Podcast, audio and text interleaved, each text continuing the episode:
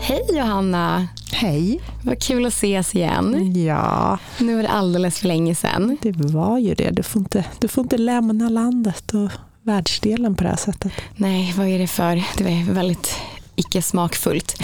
Det var dessutom exakt samma dag som jag faktiskt tillträdde en ny tjänst. Ja. Blev chef för en fantastiskt härlig grupp här på Avanza.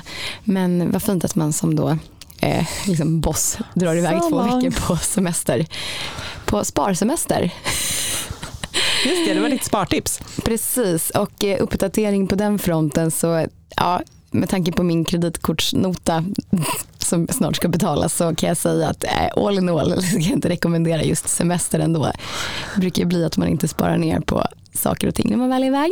Nej, man gör inte det. Så även om du har lite billigare priser i Sydafrika så Det är inte billigt att åka dit och det är inte billigt om man vill åka på safari och så vidare. Men ändå vilken fantastisk resa. Det där landet är helt otroligt. Varmt, god mat, fantastiska människor och bara så här få se djur på riktigt. Det går inte att beskriva. Lejon som parar sig. Leopard och vi såg då alltså alla Big Five om man räknar med en noshörning som vi såg längs med motorvägen på typ en så här, tänk dig en så här rastastugan i Sverige när man ska upp till Åre eller någonting. herregud. Då hade de ett litet inhägnat område med en noshörning. Nej, men stackarn, hänga Ja. där bredvid motorvägen. Usch. Ja, nej, det var Mm, bu. sådär. Bu på det. Ja, men det såg helt magiskt ut på dina bilder i alla fall. Det var, Det var alla som har möjlighet att ta sig iväg dit ska verkligen göra det. härligt. Otroligt land. Men eh, du, eh, vad, vad har du gjort sen sist? Ja, men vad har jag gjort? Eh, Lite välkommet eh, lättnad i det som du har stångat dig blodig för vad jag har hört. Ja, precis. Senaste året har jag arbetat eh, intensivt med ett regelverk som heter CSRD som alltså handlar om bolagshållbarhetsrapportering eh, som skulle träda i kraft nu vid årsskiftet men här om veckan så fick vi höra att det nog skjuts på i Sverige. Det är ett EU-direktiv men att det i Sverige börjar gälla eh, från och med första juli vilket skulle innebära att för många bolag blir det liksom i årsredovisningarna man släpper för 2025. Så det blev ett, ett års fördröjning av det här halvårsfördröjningen. Skönt. Ja, nej men jag tror att det är, är väldigt, eh, väldigt bra. Sen så känner jag att all den stress jag har haft av det här eh, över det här senaste året som ja, men, lite har gått ut över min mentala hälsa. Då kändes det Ah. lite så här Alltså det var ett litet antiklimax. Jag bara, nej, men hade inte behövt stressa så här mycket. Nej. Ehm, för jag trodde ju att det var för i år. Då. Men, eh, Men då har du ju lärt dig i alla fall. Jag har lärt mig och Avanza ehm, är redo att, liksom, ehm, att rapportera enligt det här regelverket. Då. Men, men ja, ni vet, ett antiklimax. Någonting som egentligen är bra och som man har önskat men man bara, ni kunde inte sagt det lite tidigare. Gud. Anyway, anyway. Eh, annars så, nej men dagarna har rullat på. Jag gör ju snart min sista dag här på Avanza. Fruktansvärt. Ja, ja men nu känner jag mig så här. Mm. Det ska bli superspännande och jätteroligt men det är klart att när man nu så här, det är ju så många människor här som jag bryr mig så himla mycket om och trivs så bra med. Och jag är övertygad om att eh, det kommer bli samma på nästa. Jag ska ju gå till Carnegie och jag tror att människorna där också är helt fantastiska och så. Men det är klart att man blir lite så här, Jag skojar, det kommer bli ja, jättebra. det, det, ingen Linnea, men ja. Eh, Men det är klart att man blir lite sentimental nu när man har så här, sista mötet med många och, och folk är så här gulliga. Och, mm, ja, Ja. det är lite sentimentalt, som när man slutade en jag vet inte, klass, nian, trean på gymnasiet. Så där. Man, man är väldigt så gulliga mot varandra ja. sista månaden där och alla är så här, åh. Men det är ju alltid att man tänker på allt härligt man har haft och sen Ja. så vet man ju ingenting om hur det kommer bli och därför är det lättare att tänka så. Ja, precis. Och sen, så det blir bra eh, för mig sen att liksom, nu har jag den här känslan nu, men jag vill ju göra det här och tycker det ska bli superspännande. Ja. Eh, men då kan jag få, få ha den här känslan lite nu för att om någon vecka gå vidare i känslan så här, Var taggad. ja, supertaggad. Så att allt, allting har sin tid. Och nu då CSRD är på paus så kan ju du faktiskt på riktigt få ägna dig åt samma sysslor som typ när man skulle sluta i sexan, sjuan, åttan eller nian. Städa skåpet, ta hem teckningarna. Ja, precis. Åh herregud. Just ja. Mm. Det är jättemysigt. Ja, innan vi går vidare på väsentligheterna och nyhetssvepet här så ändå, ja, man är med om kul grejer. Var ute i fredags med några kompisar som du också känner och eh, ja, kvällen avslutades på ett väldigt historiskt sätt. Satt på Rish, lamporna tänds och där bredvid så glider det fram en shaman som börjar ge en liten reading på vår kollega Johan. Det tycker jag var kul. Bra lite, avslut på kvällen. Ja, men det är roligt med sånt där. Jag är inte mycket för det där eller horoskop och sånt. Men det är så kul när man får se en människa som ja, men går vet, in i det. Ja, går in i det. Det var väldigt övertygande. Ja, men... så kom det såna här, du vet, floskler som så här, du har en mor eller farförälder som inte är i livet. Jo, man brukar ju ha det när man är 40. Exakt. Men jag skulle ju passat på att fått liksom lite spådomar kring vad som kommer ske på börsen. Men det kommer jag inte att tänka på. Så att ja, vi får ta det helt enkelt utifrån våra vanliga artiklar och det vi får höra från våra förvaltare istället. Så tar vi det därifrån. Rackarns. Attans. Ja, Johanna, då var det dags för nyhetssvep igen då. Och förutom att det nu är klart att din kompis där blev vald i Finland.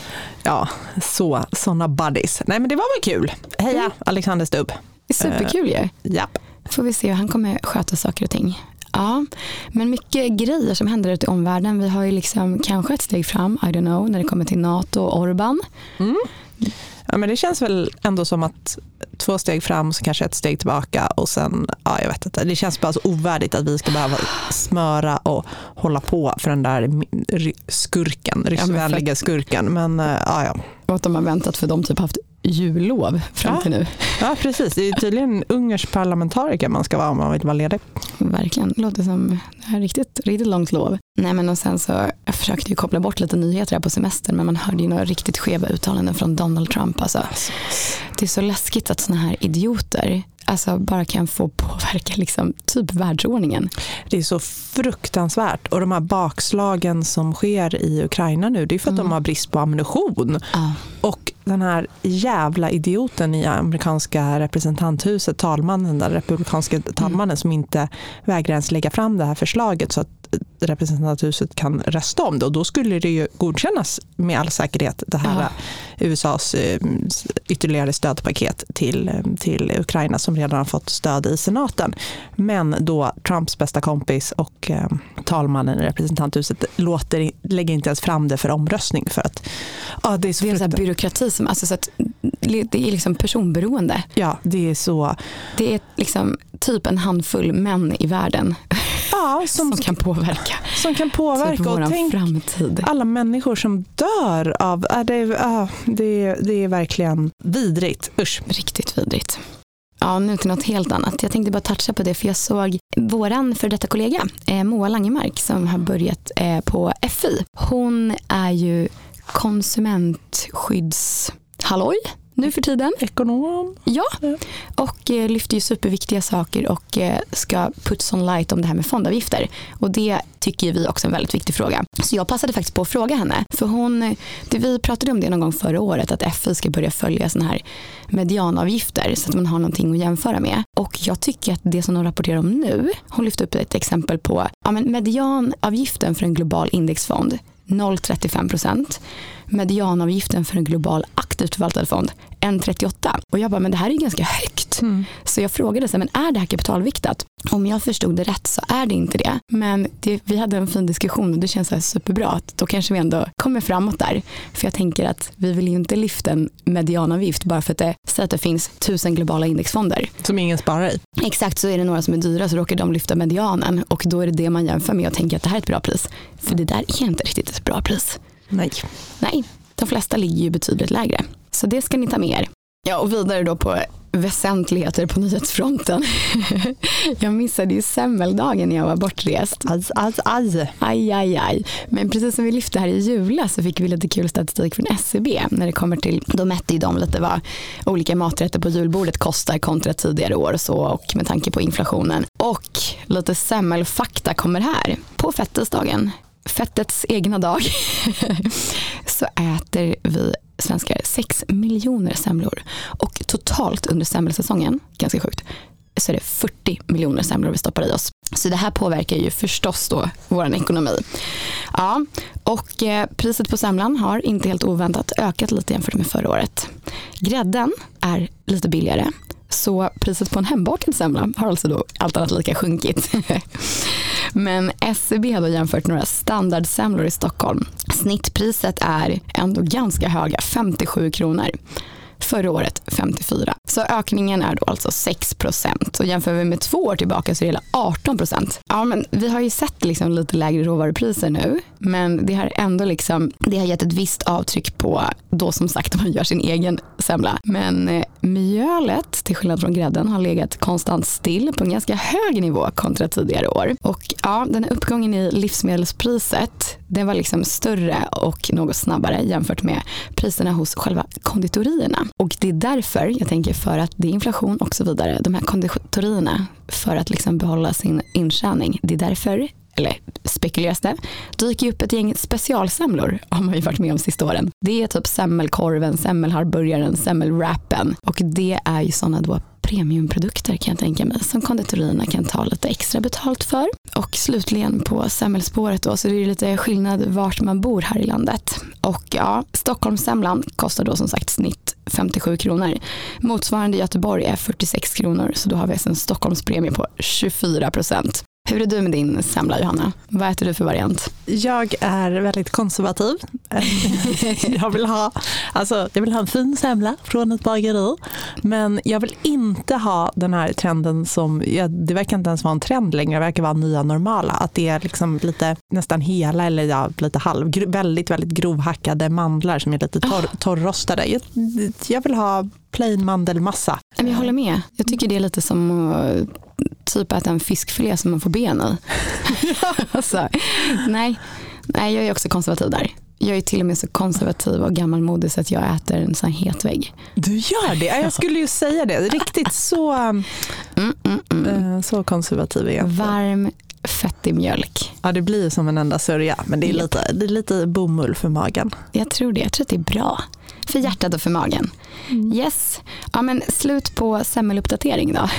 Ja men eh, apropå eh, prishöjningar och så, så fick vi ju igår här eh, den 19 februari så släppte Statistiska centralbyrån inflationssiffror för eh, ja, hur inflationen i Sverige såg ut under i januari. Och eh, det var en liten ökning jämfört med december. KPIF, alltså den svenska eh, inflationstakten, den steg till 3,3 procent. Det var högre än marknadens förväntningar ehm, och eh, högre än 2,3 procent som var i december. Man hade väntat sig en liten ökning men inte, ja, den här var något högre än det. Då. Men ehm, det var primärt, man ska inte gå och bli orolig sådär utan det var ju primärt högre räntekostnader vilket ah. ju liksom är Ja, det blir lite självuppfyllande profetia. Ja, det blir liksom. lite självuppfyllande profetia. Så det var räntekostnader och eh, även energipriser som, eh, som drev, drev upp inflationen. Vilket om man tittar på vad olika chefsanalytiker och ekonomer säger så, så är det mer att ja, det här var ett, ett hack i kurvan och att den övergripande trenden är ändå att inflationen är på väg ner och att det fortfarande finns en, en förhoppning om eh, att Riksbanken kommer göra sina första räntesänkningar i maj. Uh, tror vissa banker, vissa banker tror vid beskedet i juni, men att det kommer ske eh, räntesänkningar. Jag skulle frågat den här shaman-mediet om det. Ja, men du skulle gjort det precis. Men alla är väldigt noga med att, eh, att poängtera att det finns ju liksom geopolitiska risker som kan driva på mm. prisökningar och så. Men givet hur situationen ser ut nu så är prognosen att eh, inflationen är på väg neråt. Och apropå inflation igen, så under ett, eh, en herrans massa år, var det 16 år, så var det ju, eh, eller något sånt, någonting sånt, så var det ju Stefan Ingves som stod och presenterade räntebeskeden. Jag ser Men, framför mig hans eh, face när du säger det, de små glasögonen. Ja, precis. Känns Men, också som en konservativ semmelätare. ja, ska inte Man vet aldrig.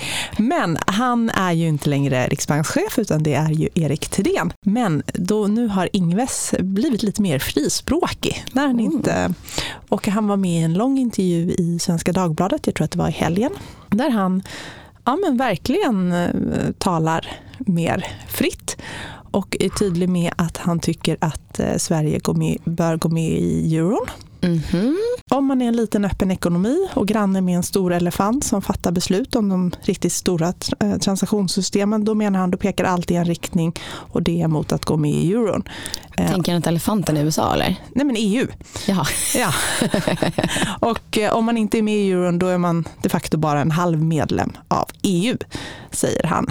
Och eh, Svenska Dagbladet tar upp då att han var lite vagare eh, tidigare och sa att, liksom att när han var riksbankschef då var det mer uttryckt så att om din granne är elefant och sprutar vatten med snaben då stänker det på dig. Ja, jag vet inte.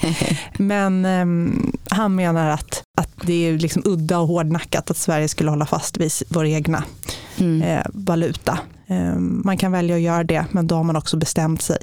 Och det är ett politiskt ställningstagande och man är bara en halv medlem av EU menar han. Och man får inte, man får inte, man får inte tillräckligt stort inflytande. Och han berättar om hur det var när han var på möten nere i ECB. Mm. Och man får med på något stort high level möte först och sen när besluten ska fattas då fick, fick liksom han och den danske centralbankschefen och polska och rumänska eller något kliva ut i rummet och sitta ute i något väntrum och vänta på beskedet. Här, du får inte... Okej, så att- EU, då tycker han EM, EMU också. Ja, eh, ja, precis. Och att det var ett misstag från början att inte gå med i euron. Och då så, Så å andra sidan så slapp vi ju ställa upp för liksom Grekland och så vidare på samma sätt kanske. När det var Ja, lite taskig. My- mycket av nödlånen gick väl också via EU liksom och sådär. Men absolut. Eh, men då, då han skriver så här att eh, han tycker att det var ett misstag att vi inte röstade ja. Eh, och hans intryck var att bland annat, han tänker att allmänheten tyckte ungefär så här.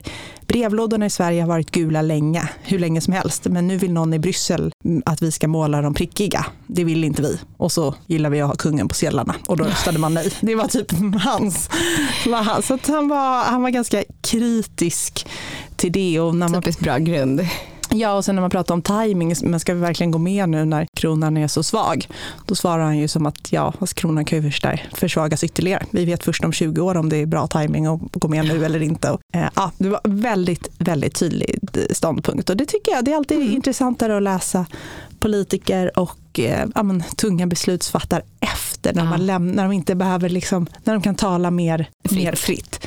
Verkligen. Ehm, och så var han väldigt tydlig med att han tycker att vi borde fasa ut ränteavdragen, Mm. införa fastighetsskatt men också ha marknadsmässiga hyror på hyresmarknaden. För att nu har vi Mm. byggt upp ett system som, som är helt orimligt och det enda som Mm.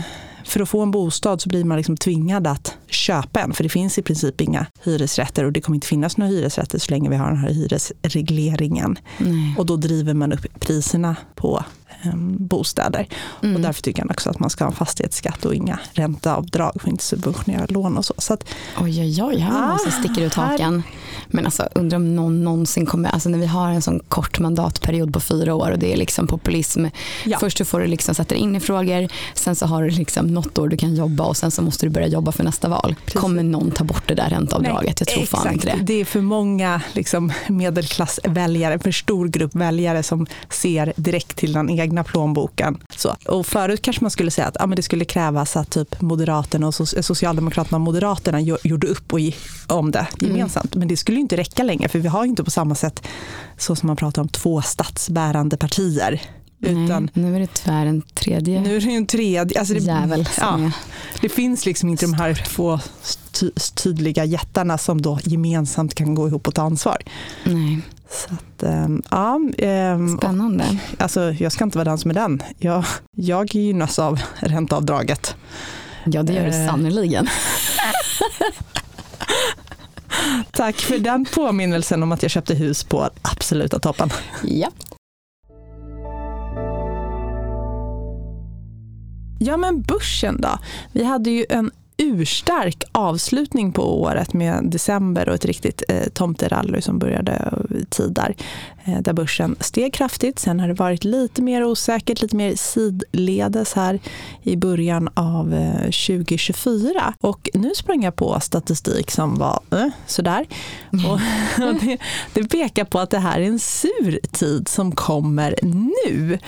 Eh, det är en, en eh, amerikansk investeringstjänst som förra veckan skrev i sitt marknadsbrev att om man går tillbaka ända till 1920-talet så hittar man inte en värre två veckors period att äga aktier än just i den tid vi har gått in i nu. Och Eh, jag vet inte, och så beskriver de en massa grafer om hur amerikanska börsindex S&P 500 tenderar att prestera svagt efter den 15 februari. Och då har de kollat på perioden mellan 1950 och 2023. Och även IG Markets i Sverige har, har uppmärksammat det här eh, säsongsmönstret. Det skriver eh, Svenska Dagbladet. Tror eller nej, det var Dagens Industri. Och eh, ja, IGAD då i sitt morgonbrev skrivit att eh, nu, nu, nu går vi in i den svagaste perioden på hela året, kommande månaden, alltså det vill säga mitten av februari ah. till mitten av eh, mars. Nej men gud vad men, kul. Jag vet inte. Men då är det ju dags att gå in och köpa då? Ja, precis. Nu har det ju gått en vecka. Ja. Och det är lite så här, ja, sen, jag vet inte hur mycket man ska gå på så här. Det kan vara kul att kolla på sådana historiska grafer, men det är ju långt ifrån ett eh, facit. Så är det. Men om man ska fortsätta på det spåret, så det vi pratade om förut, det var ju hur otroligt stor del av uppgången eh, på amerikanska börsen och S&P 500 som har drivits av de här Först var det Magnificent 7 man pratade om och nu Magnificent 6 och hur stor del Nvidia, den här chips chipsfabriken, jag säga. chiptillverkaren har drivit. Och eh, de har här på onsdag, förmodligen när vi släpper podden, så eh, ska de släppa sin rapport och det blir väldigt intressant. Och sedan årsskiftet så är de upp 47 procent. På ett år så är uppgången 230 procent och det gör nu den här aktien till den allra bästa i S&P 500-indexet. Och ja, den är ju alltså med i väldigt, väldigt, väldigt många såklart USA-fonder men även globalfonder. Och det här är nu det tredje största bolaget i USA. Så de har alltså passerat både Alphabet och Amazon och det är ju ändå ett gäng bjässar alltså. Så nu har vi Apple som är större och Microsoft. Men det är, det är stort alltså. Det är jättestort. Eh, men om vi tittar på hela Magnificent 7 så utgör det idag knappt 30 procent av amerikanska börsindex, S&P 500. Och det är mm. högre mm. än hur det såg ut vid eh, IT-bubblan vid millennieskiftet.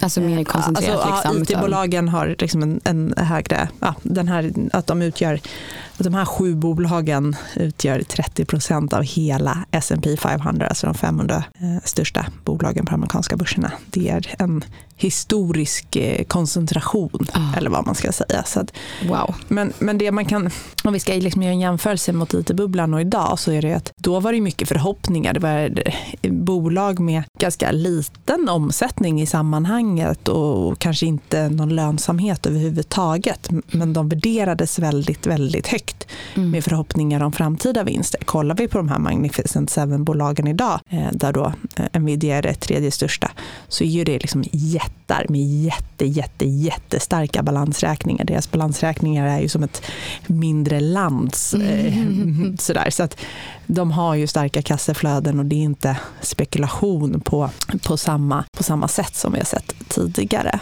Och tittar vi på prognoserna för, det, det är vår typ kollega på Placera, Per Ståhl, som har tittat på vinstprognoserna för de här Magnificent Seven-bolagen för 2024.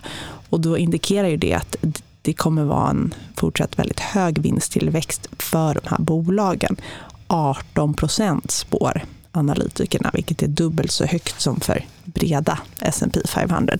Så det är ju bolag som, som växer väldigt eh, kraftigt och där sticker Nvidia som du pratade om, de sticker ut. Eh, där förväntar man att deras vinst ska öka med 66 procent kommande år. Och det är ju liksom typiskt AI-caset då, ja. så att säga, när hela världen ska AI-fieras. Så att eh, det, det är aggressiva prognoser om mm. hur mycket de ska eh, växa. Och hittills har de ju kunnat leva upp till de höga förväntningarna. Så det, det är spännande att se hur det blir här nu för Nvidia efter rapporten imorgon och sen mm. såklart i ett mer långsiktigt eh, perspektiv. Men jag tänker att som, som vanlig sparare så är det väldigt viktigt att komma ihåg det att man sparar i en, både i en global fond, men eftersom USA utgör så stor andel av en global fond, men framförallt om man har en ren, bara vanlig amerikansk indexfond eller så, då får du ju det här. Om, vi, mm. om du tar en amerikansk indexfond, då är det liksom 30 procent är de här sju bolagen. Är de här sju bolagen. Så man behöver inte bli en stockpicker och gå in och köpa enskilda aktier för att få exponering mot den här AI, AI-trenden. Eller vad vi ska, jag vet inte Då är det jätte, jätte, jättekoncentrerat där ändå. Ja, det har du det. både en USA-fond och en global fond dessutom så har du ju mycket, mycket. Precis, väldigt mycket USA. Så att, och det tycker jag är fullt rimligt att ha. Liksom. Det är den största marknaden. Så Men ehm, Ja, så det, det, det är av intresse för alla sparare, alla svenska pensionssparare, ehm, hur det går för de här bolagen i och med att de utgör så stor del av inte bara amerikanska index utan också av världsindex. Just det. Fortsättning följer. Okej Johanna, men du om man ska sammanfatta lite vad man tar med sig från idag då, så ja, semlorna, det är dyrare där ute. Vi är konservativa, det kanske gynnar sig bak en själv. ja, fast jag försökte ju göra någon slags semmelkladdkaka här för några veckor sedan som inte blev bra. Ja, just det. Och då är det kanske dumsnålt att försöka ja, göra det. Precis. Då blir det ett gäng batchar för att få till det ja. där. Inflationen, allting eh, stiger men inte riktigt lika mycket som eh, semlorna och att inflationen kom in lite mer högre än förväntat i januari. Ingenting som man behöver gå och oroa sig för utan trenden är ändå att inflationen är fallande. Det betyder inte att vi får fallande priser eller prissänkningar. Det betyder bara att prishöjningarna inte sker i samma snabba takt. Very good. Och vi, kanske då räntor Kanske en räntesänkning i maj eller juni är ju de flesta tipsen om man tittar på vad analytikerna tror. Perfekt. Ja, och vi håller koll på Nvidia som driver så himla stor del av då både S&P 500, så alltså amerikanska fonder, men också globalfonder. Så det är spännande att se fram emot den rapporten. Ja, men tack alla ni som lyssnar och tack för idag. Hej då, hörs igen nästa vecka. Det gör vi, hej då.